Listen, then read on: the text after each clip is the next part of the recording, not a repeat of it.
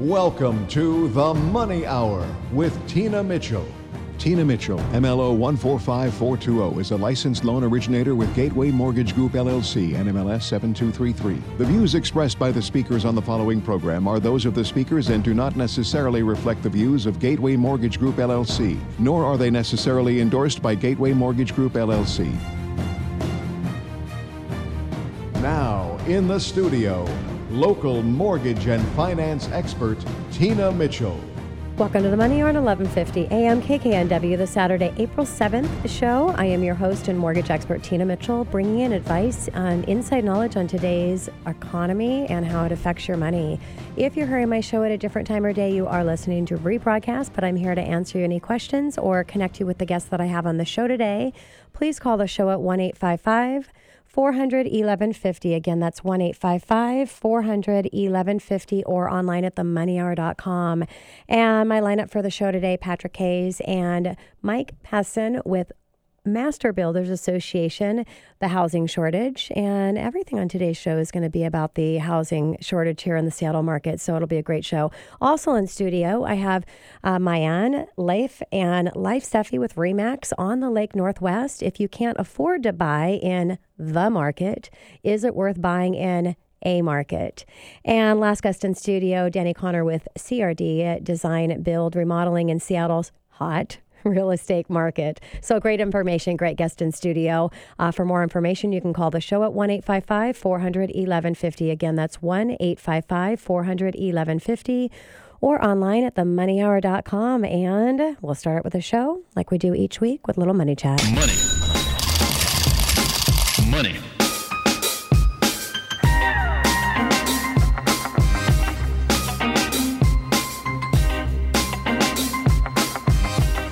So I thought, since we're talking a little bit about the shortage of inventory here in the Seattle market, I'd bring it in for the Money Chat as well. Everywhere you turn, there's a news story about the lack of homes on the market, and it's driving up prices and driving up busy buyer craziness. What the reasons behind this, I thought I would go through a few of them today. The inventory shortage is squeezing move up. So owners who may be ready to move up into a larger, more expensive home are often considered hidden drivers on the market. But right now, price and the lack of inventory is causing this group to possibly hold off. With so much equity, they can just add onto their home, remodel, and get their dream home right from where they're at. Also, move-up buyers are not selling as much. Why sell when you have so much equity in your home that you can actually hold on to this property and rent it out? And then you can continue to build your wealth. So they're buying, but they're holding onto their property, which is not getting that inventory back on the market. Investors aren't ready to sell their single-family homes. They're making money from both rising rents and home price appreciation. So why not hold onto that property a little bit more and to be able to get that additional income source there? Now, new home construction is still really low. It may be tempting to blame this on the builders, but there's a lot of different things that's happening in the builder market. And we've got Master Builder representation here and having a show to really talk about the what's happening in that arena, which we'll talk a little bit about today. But here in the Seattle market, there's also the cost of liability insurance is skyrocketed for builders, which is causing an issue with condos and not having condo developments coming in. Also, apartments are not converting into condos for the same reason, and rents are increasing so quickly, so they've got plenty of profit there, which means that that normal where you're having a lot of apartment conversions is not coming in, which is adding to the lack of inventory. Baby boomers are running behind everything from later retirement ages, longer careers, better health, and loss of household wealth. Equity during the Great Recession have contributed to a slower than expected timeline for this generation. Now, millennials are not jumping into the home buying experience. Millennials are lagging far behind previous generations and buying at the same age because of the Gen Xers have nobody to sell their homes to, so into turn, and can purchase the boomers' home. There's lots of other reasons why they're not purchasing, but the student loan debt that they have, so they're holding a lot more debt, maybe a little more conservative in what they're doing doing and watching after the financial meltdown that we had in 2008. So being a little more cautious of jumping into the market. So just a few reasons and a few things that are happening in the market right now. Also, it'll be interesting to see what happens with the continued increase of interest rates. Obviously, we can't say what they're going to do, but the experts were right. Finally, this year, we are seeing an increase in interest rates, and we've seen that happen quite drastically. So as that continues, it'll be interesting to see what happens with the current homeowners not wanting to put their homes on the market and move up, again, staying in there because they're at such a low interest rate, and why purchase and take a higher interest rate. So just a little bit of money chat for you today, and coming up next on the Money Hour, the housing shortage. Patrick Hayes and Mike Pattison with Master Builders Association right here on 1150 AM KKNW after this short break.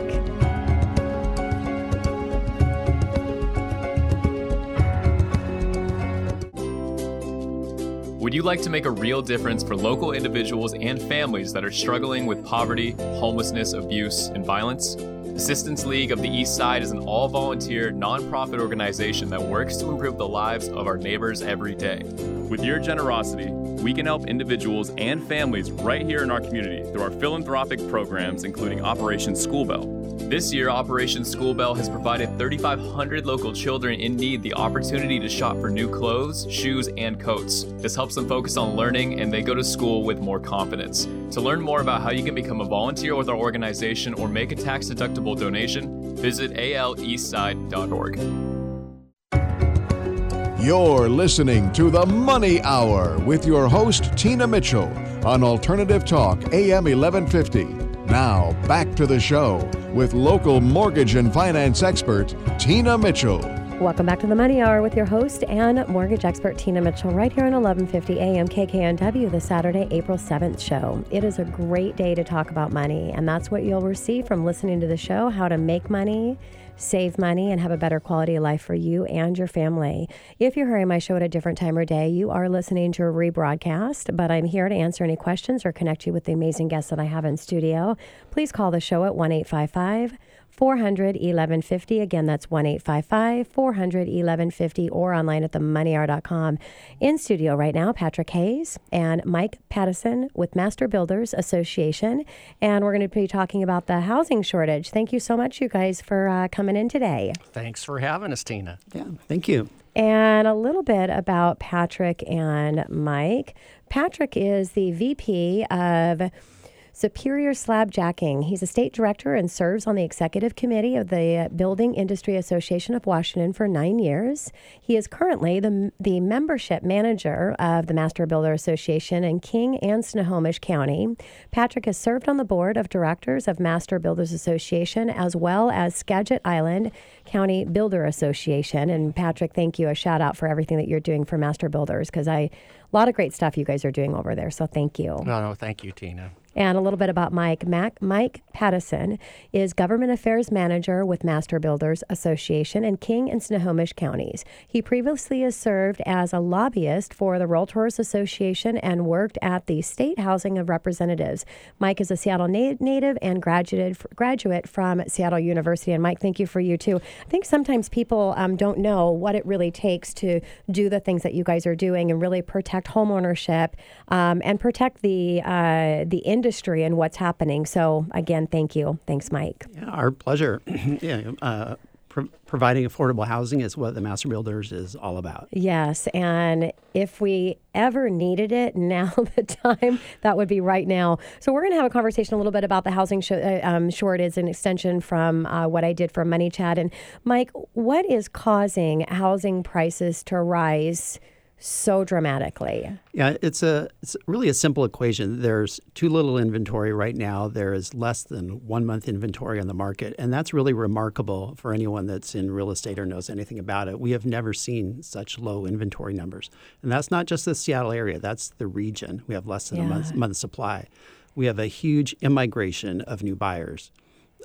We are growing in the Puget Sound region by literally another Kirkland every year. So just imagine how much pressure that puts on the job market. And these aren't low wage workers. There are high wage workers chasing too few homes. And as you would expect, we're seeing skyrocketing housing prices as a result. Yeah, and I know that some neighborhoods have actually had like a day of inventory, meaning that if somebody doesn't list their home in one day, that neighborhood will literally have no homes. That's exactly right. In fact, I was just speaking with one of our large builders yesterday, and she told me that they are selling all of their new homes within 2 days. Yeah. So there's a rush, and it's because there's so little inventory. Yeah, and I've been in the mortgage industry for over 2 decades, and just like you said, I mean, I've never seen anything like this. You always think of, by then you've seen everything, you've been in every market, but not so far. Now it's a new one again. So, Mike, why is there so little housing inventory on the market? What's another? Mm-hmm.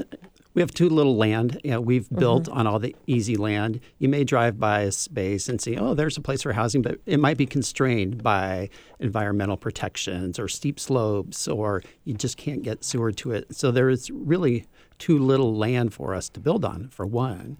And then in many jurisdictions, they're not allowing the kind of density we need to house everybody. Mm-hmm. Some jurisdictions are doing a great job, you know, drive through Ballard, and they're doing what needs to be done to accommodate all our new growth. But other cities and towns are maybe only allowing one unit per acre. So we're working really hard to try and educate all of our elected officials in these towns that we've got to do this together. And, yes. we're not going to get anywhere with affordability if we don't allow sensible densities in our communities. So it really is going to take a true team effort to really pull the powers together to all come to the same agreement on a solution to help us here. That's exactly right. We have what's called the Puget Sound Regional Council, which is a forum for that kind of discussion. Okay. And we need, you know, as master builders and our cities and our electeds, we all need to do a better job coming together, identifying the problem, putting on a number on how much housing we need and just going out and doing it. Yes. Sounds simple, but it's a lot of work, and there's a lot of pushback. Not everyone wants to see. I was going to say, when you have different people and different organizations that are wanting different things, or they think that their solution is the better solution, you're not really getting anything accomplished. That's right. And there are a lot of existing neighborhoods. They want to protect their community character, and we get that. Yeah. But there has to be a balance. We have to understand that our children are not going to be able to afford to live here when they get out of college or get a job. And so we have to look ahead and make sure we're providing the kind of inventory that's going to house those people. Yeah. So what other things can be done to help with the housing crisis? There's an entire laundry list of things we can do. Time is money. The more efficient government can be about processing permits and streamlining regulations, that helps. I touched on greater densities, allowing higher buildings in some places. There are some communities where you can't go above 2 or 3 stories. We have to look at a whole slew of creative solutions to these problems, because we can't just build houses the way we have forever. We've got to be creative. And so fewer height restrictions, more density, and maybe adding some land supply and revisiting a lot of the regulations that are not necessarily protecting the environment. Like the Growth Management Act? That's right. That's right. Is there something we can do with the Growth Management Act? There is. Yeah. There is. We had a bill in Olympia this year that would put definitions on what minimum density would be. There is none. The Growth Management Act says you shall build to urban density. It doesn't say what that is. Interesting. So we're saying, let's put a number on that.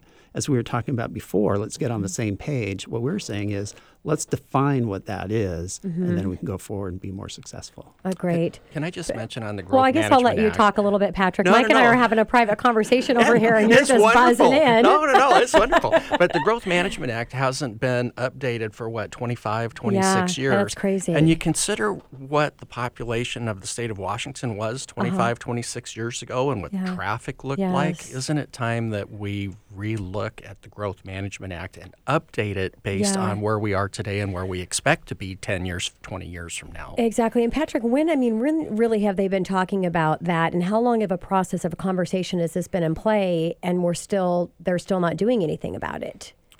I mean, is this kind of a new conversation that's coming in that we're getting in such crisis mode? Or I imagine that behind the scenes, there's been a conversation around this for a little bit a while. Yeah, that's a much better question for Mike. How long have you guys been talking about this? Every day for the last 25 years. Yeah, really? Yeah. Oh, yeah. And so far, we've been making incremental progress on growth management issues. But the big issues, it's very hard to form consensus around. Yeah. You know, there are some that would rather have their head in the sand, say, you know what, we're not going to do anything. We're not going to build more. Or let people move somewhere else. But, you know, frankly, that's the wrong approach because people are coming here. The high-paying jobs are here. And what we're seeing are people are moving further and further away. And you can see it on the freeway every day. Yeah. People are driving from Mount Vernon or Marysville to... Well, we're going to talk about that with our next guest as well today. That's right. So we can't ignore the problem anymore. Yes. So, you know, unfortunately, it's taking a crisis to get us to start talking. But we are because... people are no longer going to tolerate driving an hour and a half or even further each way to work. Yes, yeah.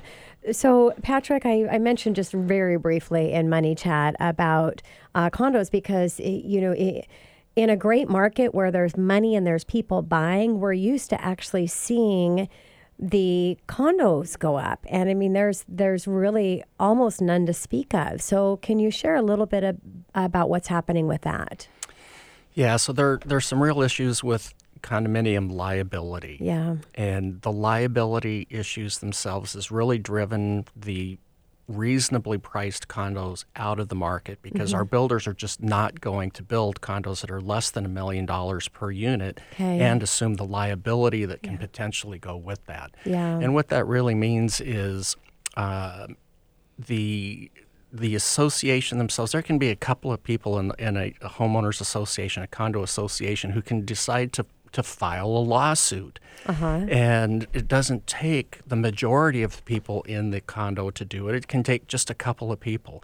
And oftentimes what happens, it's a lawyer who's filing the suit. Yes. And yes, they may get damages. The builder doesn't have the opportunity to mitigate it all. And if they get damages, typically the damages don't cover the cost of fixing the problem, but it does put a lot of money in the hands of the attorney who files the suit. So until we resolve that kind of an issue, you're not going to see condominiums being built. And that's causing the issue with the condo or the apartment conversions. I mean, also, it's just, I mean, you can make a lot of money in rent right now, but that's also an issue in compounding in the condo conversions as well. Absolutely. Yeah.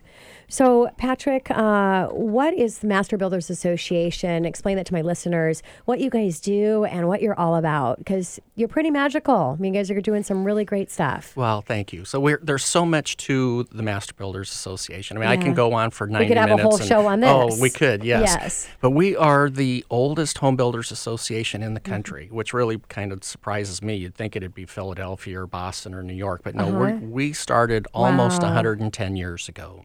Impressive.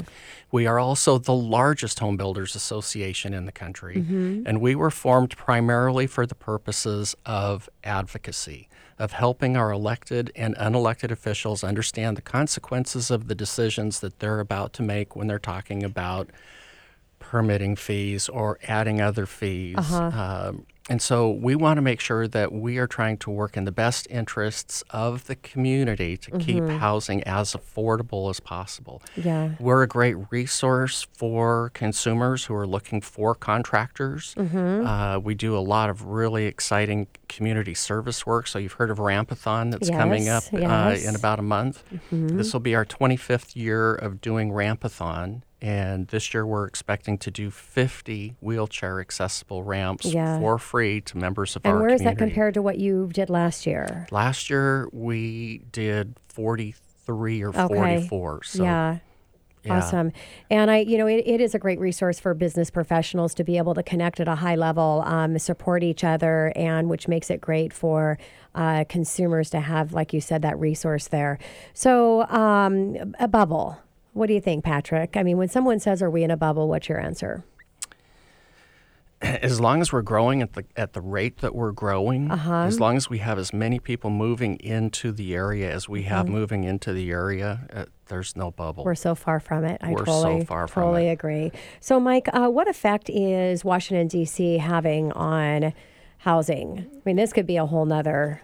Yeah, there's a lot of mixed signals from D.C. Two things that have come up recently that really have our attention are tariffs. Cost of building materials affects housing, and it's not just wood products. We build the roads, we put in the pipes, we put in the sewers and developments. So that, the steel tariffs and all that, we're very concerned about. The numbers I've crunched show it could cost a home builder $10,000 to $15,000 additional per unit to build a home because of these tariffs. So that's one thing that we're paying very close attention to, and we're concerned about, and we're working to push back on because we can't afford it. Yeah. So last question, as I take us to break here, Patrick, where do you see us in 5 years? The housing industry? Yeah. Well, unless we make some significant changes to the way we're doing business right now, you're going to see more and more people moving farther and farther out, which is going to put more and more pressure on traffic. Mm-hmm.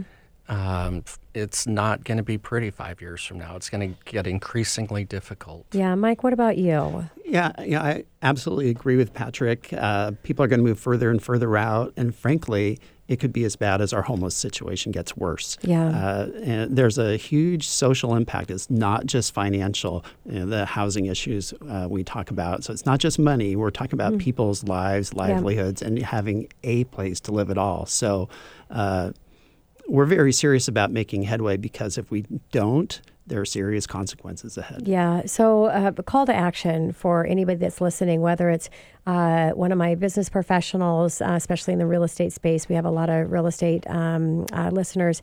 And for the consumers out there, what is a call to action? The call to action is local government, be more efficient, make better use of your land, and don't constrict housing, because it is, as we all know, a basic human necessity. So that, we need to think of it that way. Well said, Patrick. Well, I think that we should be talking with our elected officials at the state level also to ask them to address the Growth Management Act and ask them to address condo liability reform.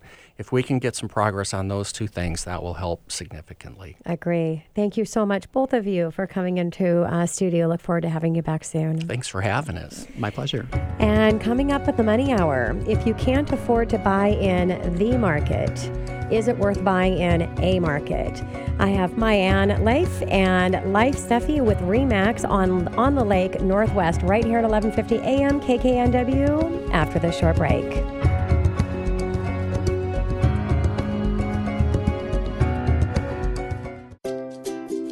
You may have noticed our community is experiencing a homeless crisis like never before. But what you might not know is that homeless families, especially mothers with children, are on the rise. They're one of the fastest growing groups right now. They are unsafe on the streets, and although they may not be visible, they are out there and they need our help. Mama's Hands is changing lives in our community through the House of Hope. It's a shelter for women and children in need. House of Hope provides not only support services, but a home-like environment for these families. After they graduate from the program, House of Hope staff continue to keep the families engaged and supported through a whole year-long aftercare program.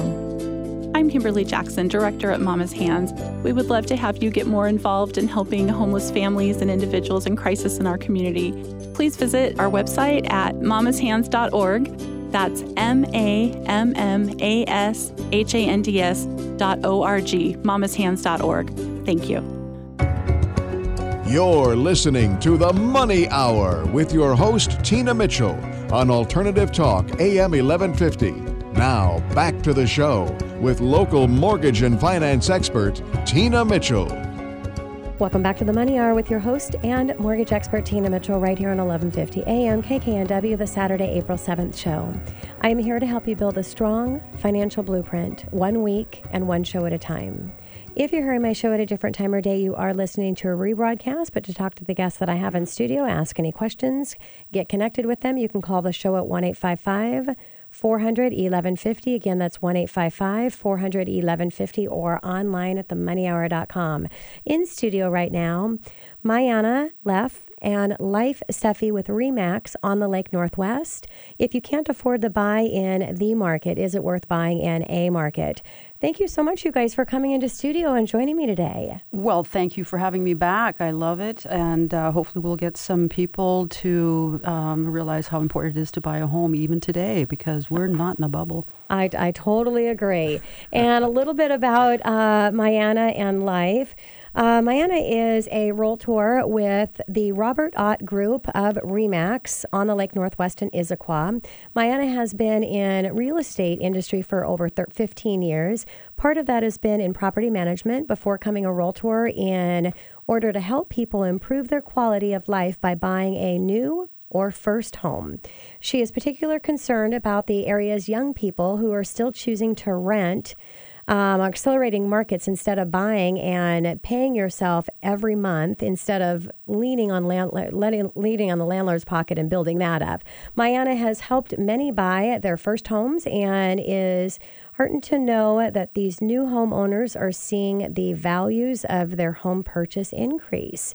And Leif is a Seattle realtor and Pacific Northwest native. After living internationally for many years, he returned to Seattle and began his real estate career. He now helps families and individuals in 3 countries learn about the power of homeownership and how to transition away from renting. In his free time, Leif enjoys spending time in and outdoors with his family, friends, and 2 dogs.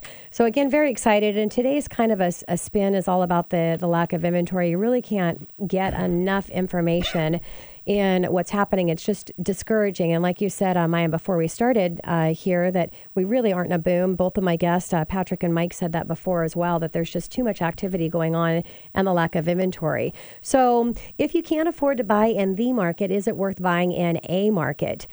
What do you mean by the market? Well, by the market, we're talking about what Mike and Patrick were just talking about also, is that we are living in one of the hottest areas as far as real estate is concerned due to the employment hubs that we have centered here. We all know the companies that have come here and the amazing amount of people that immigrate to this area. And also, so they're very high in demand, and also that the rental rates are really, really high in these areas. And what about the meaning by a market? So by a market, we're talking, as realtors now, we're talking about more outlying areas that haven't yet seen the price appreciation like we've seen in the hot markets like Seattle, Bellevue, Kirkland, Issaquah, just, the central areas.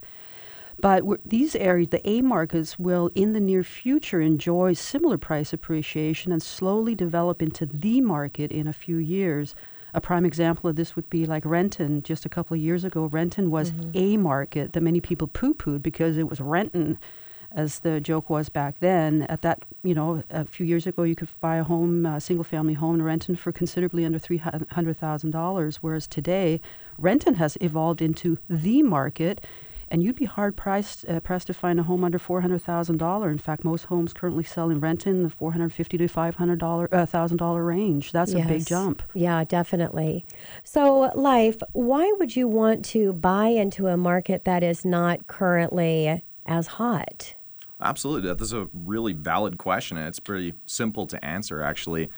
If we get right down to it, if you simply can't afford to buy in the market, the question is just, does it make sense to then buy into a market?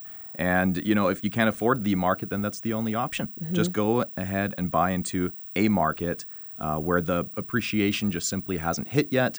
And then at least you've got the foot in the door. You'll be in a home. And then as those areas start saturating with all the other homes selling out, then that will turn into the next the market. So there you go. You're back in the market, and you got there ahead of time. Kind of like the example with the Renton market that Marianne was talking about. Exactly it, and that's happening in many other communities now too. Yeah, and when we're talking with our renters that are listening that are missing out, and I know Marianne, per your bio as well, as I know that both of you are passionate with helping renters, even regardless of what the appreciation is going to do, I always say that's just an added benefit.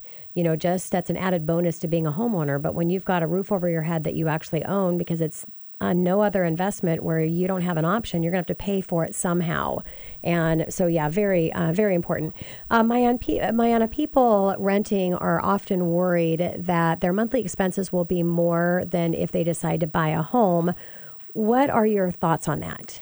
That's the interesting thing. I talk to many people who rent, and they think, well, we're just going to rent because then I can just call the landlord if something breaks and I'm not ready to buy.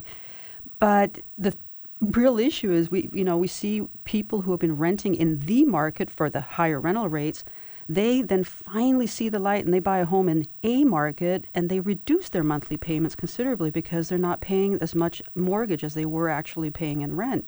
And keep in mind, we're not talking about just reducing their monthly payments, but also they are now participating in passive income through price appreciation of their new home, and they're now building equity instead of paying a landlord's mortgage.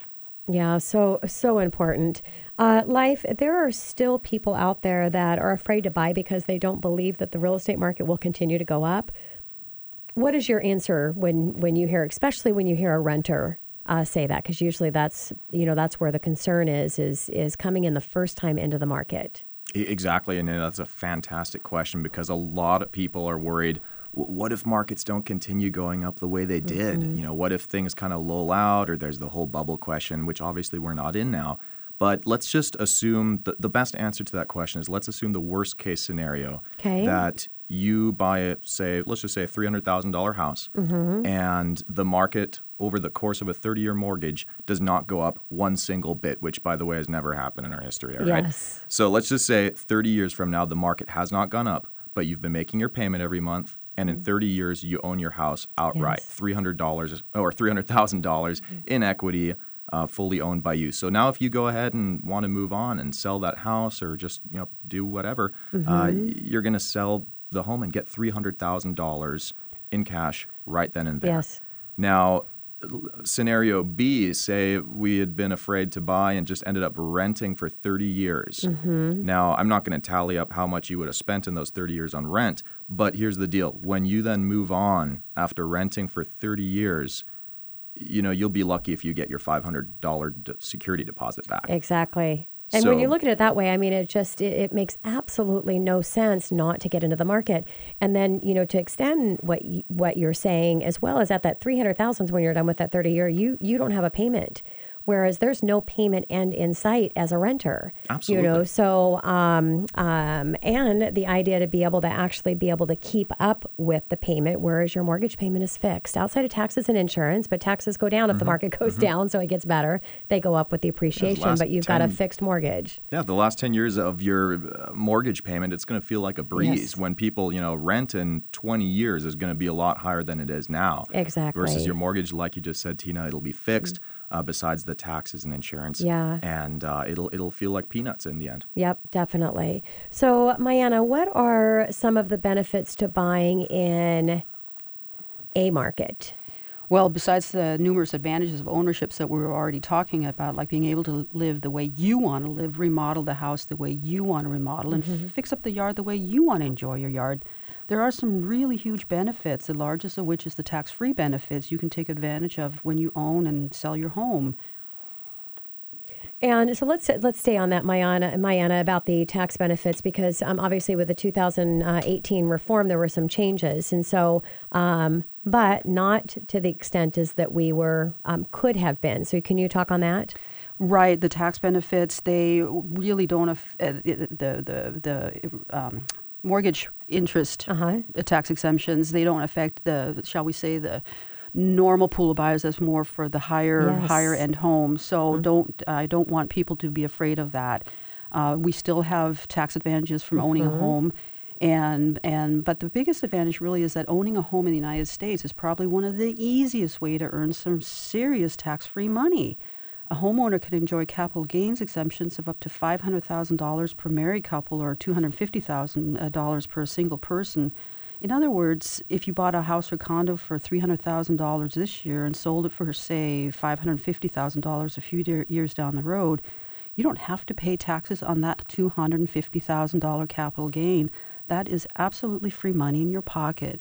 And there are, you mentioned millennials and loans, student loans. Yes. That's also actually a way of building equity, selling that home and using part of the proceeds of that to pay off your student loan. So even for millennials, it could be a very, very powerful tool to get rid of debt. Definitely. So, you know, really just looking at everything as a whole picture is critically important to be able to see what your missed opportunity might be. And going back to the capital gains, I don't know any other investment category or asset class that does anything for us like a mortgage does as far as the benefit of what the government does. And reason being is because homeownership is the strength of our economy. That is right. And that's why there's all of the protection to the efforts to protect that, because it strengthens our economy the more people we have owning homes. That's right. And you could do this. And I know actually one couple that does this. They do buy and sell every 2 years and just take advantage of that tax benefit. Yeah. And they're very wealthy people now. Yeah, makes total sense.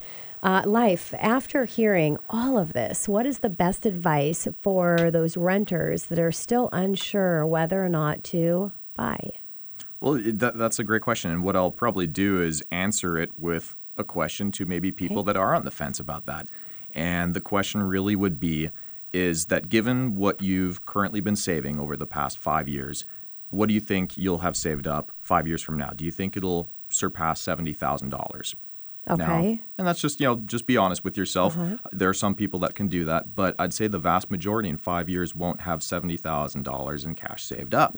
Now, I crunched some numbers here yesterday, and let's just say that you today decided I'm going to go and buy a $200,000 condo. All right, very doable in the area. Now, you would in 5 years have made about, you know, varying depending on a few factors, but you would make approximately $70,000 on that in 5 years. Now, how to get to that number, it's actually very simple math. Now, let's assume a very conservative price appreciation of about 5% a year. It's been more here in the area in the past, so let's just say 5%. Now, 5 years from now, your condo would be worth about $255,000. So that's $55,000 right there that you'd make in equity price appreciation. Now, during that time, you'd also have enjoyed about $9,000 in tax benefits. So you would have saved that. And then you would have also in that time paid approximately $16,000 into your own equity instead of paying that towards, you know, your landlord. Now, all of that together adds up to about $70,000. So in comparison, if you had rented for those 5 years, saying maybe you're spending $1,800 a month on rent. Now, hold on to your pants because this is going to hurt a little bit. 5 years from now, if you calculate that, $1,800 a month would equal to about $108,000. That would go to a really happy landlord. Is that counting with the increase of rents? Yeah, that is assuming that your rent is going to stay at $1,800 a month. Which we know that's not going to happen. Exactly. But I'm trying to keep math very convincing and simple for people. $1,800 a month equals $108,000 in 5 years. Realistically, it'll be even more. And, you know, and you still own absolutely nothing. Yeah. That is a really good way to look at that is to take it to a different spin and how much could you save? And when you have that conversation, to have a realization of, wow, yeah, no, I can't. And you just keep getting further and further behind. Then we add in the increase in interest rates, which is going to continue to drop that buying power for people, which is going to be devastating at some point. So we wrap up our time together. Leif, I know that you just, you currently bought a home. Congratulations. Thank you. Purchased out in Covington, which is a beautiful area. But you work in Issaquah, so share about that. No, that's fantastic. Thanks, first of all. And I was renting in Issaquah, and my office is located there.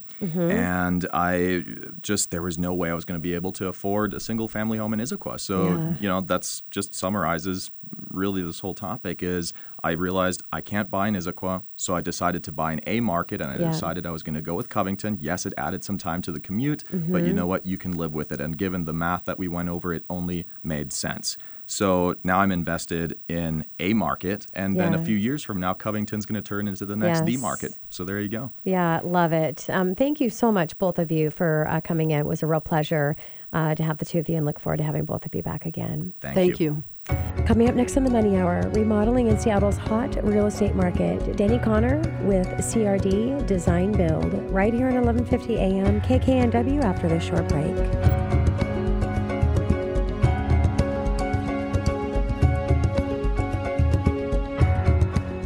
Has your family outgrown your home? Or is your home looking tired and blah and doesn't fit the way you want to live and entertain? It's time for a remodel, but how do you find a company that delivers? We've all heard the remodeling horror stories. Those problems usually come from inexperienced workers or contractors that are better at building than they are at estimating what things really cost or how long they should take. CRD Design Build has decades of experience designing and creating remodels that fit the way our clients want to live. CRD has a long track record of thorough design and reliable fixed-price contracting that meets a schedule. CRD Design Build puts your needs first while designing with your budget in mind. You'll work with one of our experienced designers to create a design that perfectly suits your needs, and you can even see it in 3D before we build. Hi, I'm Denny with CRD Design Build. We've been remodeling homes for more than 30 years, and the greatest joy is seeing how transforming homes can transform our clients' lives. We love what we do and hearing about the joy it brings to our clients. To learn more about CRD and the Design Build process or to discuss your remodeling plans, contact us anytime at 206-782-6959 or visit us online at crddesignbuild.com. Again, that's 206-782-6959 or crddesignbuild.com. You're listening to The Money Hour with your host, Tina Mitchell, on Alternative Talk, AM 1150. Now, back to the show with local mortgage and finance expert, Tina Mitchell. Welcome back to The Money Hour with your host and mortgage expert, Tina Mitchell, right here on 1150 AM KKNW, the Saturday, April 7th show. I provide the news on everything money, fresh information on market trends and conditions in our local economy. If you're hearing my show at a different time or day, you are listening to a rebroadcast. To talk with the guests that I have in studio today, please call the show at 1-855-400-1150. Again, that's 1-855-400-1150. Or online at themoneyhour.com. And in studio right now, Denny Conner with CRD Design Build, remodeling in Seattle's hot real estate market. Denny, thank you so much for joining me in studio today. Thanks for having me, Tina. And a little bit about Denny. Denny has been helping Greater Seattle homeowners transform their homes through remodeling since 1980, realizing that there was often a gap between the design clients bought him and what they could afford. He helped pioneer a design build service in the early 1990s. He founded his company with a global, establishing a home remodeling and construction business that treats its customers with dignity and respect. Remodeling has been Denny's lifelong passion, and there's nothing that he likes better than snapping up homes to fit the owner's lifestyle. He served as chairman of the Remodels Council, has been named Remodeler of the Year by Master Builder Associations of King and Snohomish Counties, was awarded Remodeling Big 50, and has earned Certified Aging in Place Specialist and Certified Graduate Remodeler designations from the National Association of Home Builders. Denny has also studied neurologic medicine and has degrees in psychology and interfaith ministry. So, Denny, excited to, I know it is a crazy market for remodeling, especially because of the lack of inventory. So I'm sure that your company is just really busy right now. And so great topic, talking about remodeling in today's hot market here in Seattle. So let's say a homeowner who has outgrown their space or just wants to upgrade. What do you decide on? How do you decide whether a remodel makes sense for them or not? Well, one of the key things to consider is, do they like the neighborhood? It's really tough to find a home that fits a family's lifestyle in today's market. And the cost of selling and the trouble of moving usually makes it more smarter for them to just stay where they are if they like their neighborhood. And so tell me the rest of your question. Creating more space, or just yes. Well, so if they're looking at space or upgrading, how are they making a decision whether it makes sense to do that, or stay in the home and do that, or move? Well, the key is if they like the neighborhood. If they like where they're at, it makes more sense to stay and remodel. Yes, there's so much more equity in people's homes nowadays, and financing is still quite reasonable if they need to borrow money. There's many ways to add space to the home. A lot of times there's basements that are unfinished that can be remodeled and add a lot of living space. If they need more space, growing family. Maybe they want to add a room, add a second-story addition. Uh-huh. A lot of times just opening up walls within the home can make it feel more spacious. Yeah, huge difference when you're able to open up that space by pulling out some of those walls. So how long is there a typical time that you want to stay in your home to make remodeling worthwhile, the cost associated to doing that? That's something we ask all of our clients is how long do you want to stay in the home? Uh-huh. Anybody that wants to just stay 2 or 3 years, then we suggest being more moderate, even 3 to 5 years, okay. and probably considering anything that they do to do things that the general public would like. Yes. People that are going to stay in their home for a longer period of time, it's worth customizing it more to their personal taste. Uh-huh. And so, how much do they spend? You know, it's up to the individual. Sure. We have one client that's looking at staying only 3 to 5 years. They might stay longer, but they are considering spending up to $300,000 simply because they have that much equity and the things that they want to do to the home will add to the value of the home. So let's talk about that in items that are going to have a higher payback, because ultimately, like you said, if you're going to keep it less than 5 years and maybe even less than 7 years, you really want to be strategic in what you're doing, and that financial investment you're making in the home is going to pay you back at least what you put in, if not more, when you go to sell it. So what areas are the safest that are going to be the best investment for them when they sell that home? Absolutely. Kitchens and bathrooms are always your best investments. Mm-hmm. If the kitchen is tired or the bathroom is old, it's great to update those spaces, especially in Seattle. So many of the older homes have the kitchens in little boxes and they're not well connected to the rest of the house. They might not even be well connected to the outside, to the backyard. Okay. And so opening the kitchen up to the rest of the house, creating a space for people to hang out, social spaces, an eating bar, an island, a peninsula, making a better connection with the outside. Those sort of things almost everybody is going to want to do. And so that will add tremendous value. If the house doesn't have enough bathrooms, usually adding a bathroom, whether it's a master suite added onto the side of the house or back of the house or a second-story addition, master suite, which can start to get a little expensive. Sure. Adding bathrooms will usually give great return on their investment. Basement remodels, again, can be quite a good investment because you can add a tremendous amount of square footage that will bring value to the home for resale. Yes, and so really being strategic where your money is going and make sure you're talking with an expert like yourself to make sure that you're not making a bad investment choice when it comes to that remodeling. So, Denny, what's unique right now in our current market that makes remodeling a good idea? Well, just the values of the homes. Yes. I heard the other day on the radio that the average or median price of the homes in Seattle have gone up $100,000 in the past year. Yes. $100,000 in 12 months is kind of big. So the two factors, one, it's so hard for people to find a home that they like and that they can afford because usually they have to sell their house before they can afford to buy another house. So that makes moving really tough. Most people don't have $1 million sitting in their back pocket to be able to buy a house before they sell the one they're in. And it's a real gamble to sell the house you're in if you don't have that next house. With the lack of inventory, especially. Yeah, with the multiple offers that are going on in the market, it's a little bit scary. So if people stay in their home, because of the equity that is evolving right now, it's a great time to remodel. Yeah. So what are you seeing majority of your clients are doing as far as the resources to pay for that remodel? Many different ways. Some people use HELOCs.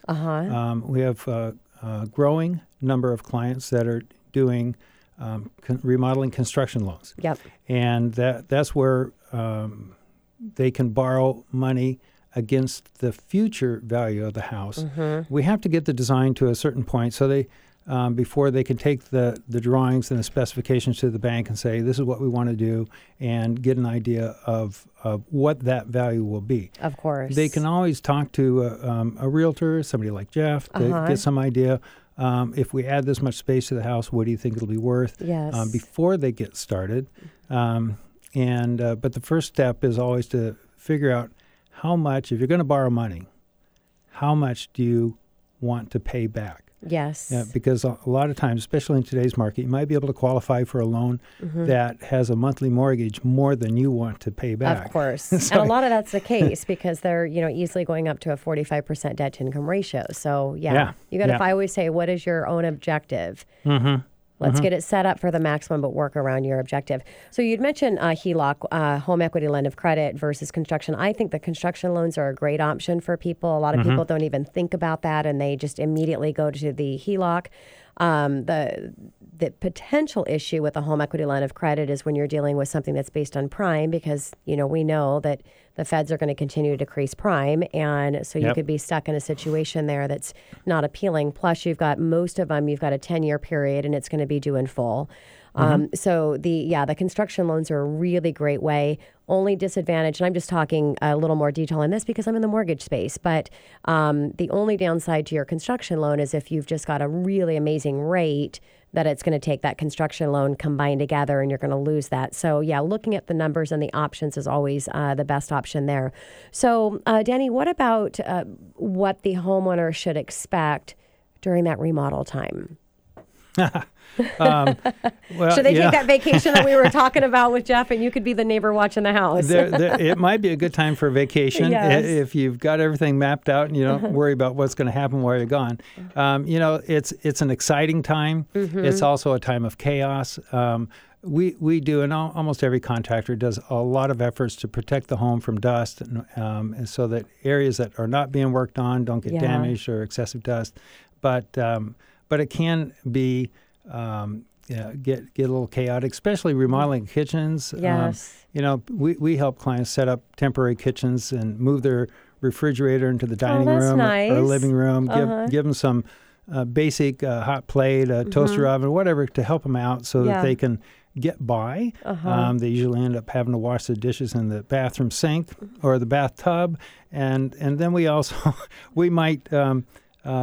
Be remodeling the bathroom, so then they just got to go to the basement or something. So it's going through a little pain, knowing what the outcome's going to be. Exactly. I would imagine it'd be a little exciting to do things differently. Got to look at the positive side.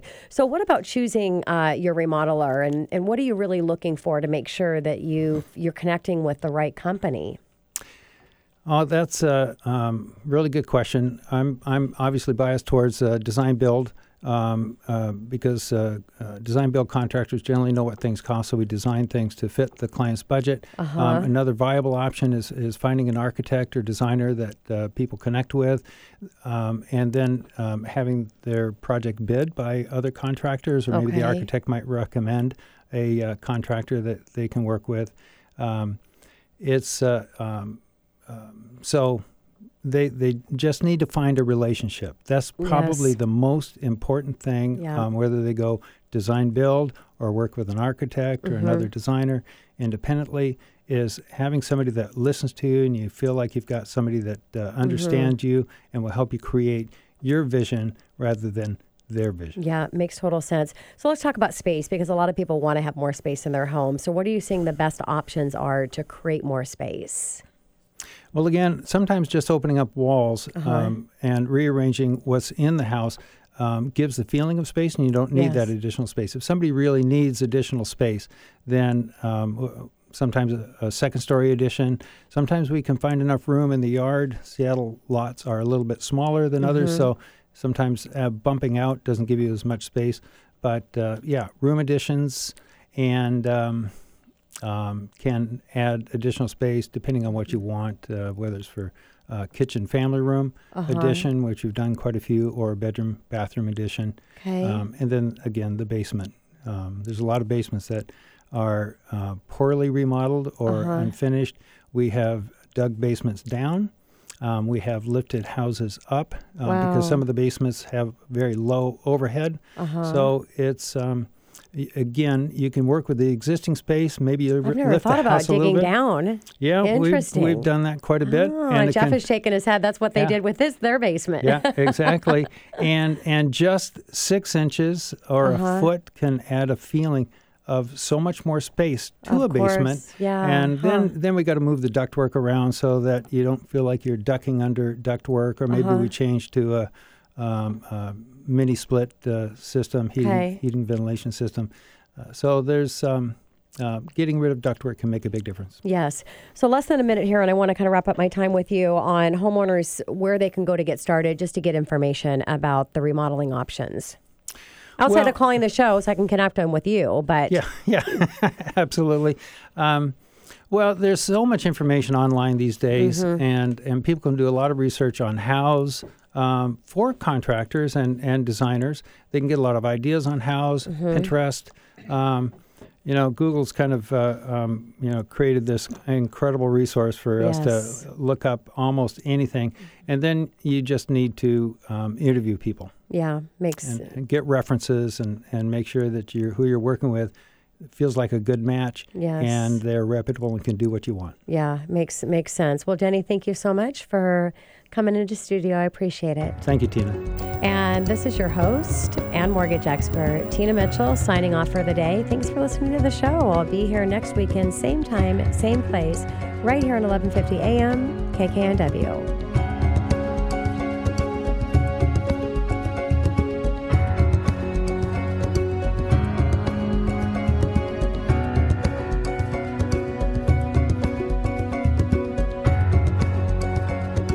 Tina Mitchell, MLO 145420, is a licensed loan originator with Gateway Mortgage Group, LLC, NMLS 7233. The views expressed by the speakers on the preceding program are those of the speakers and do not necessarily reflect the views of Gateway Mortgage Group, LLC, nor are they necessarily endorsed by Gateway Mortgage Group, LLC.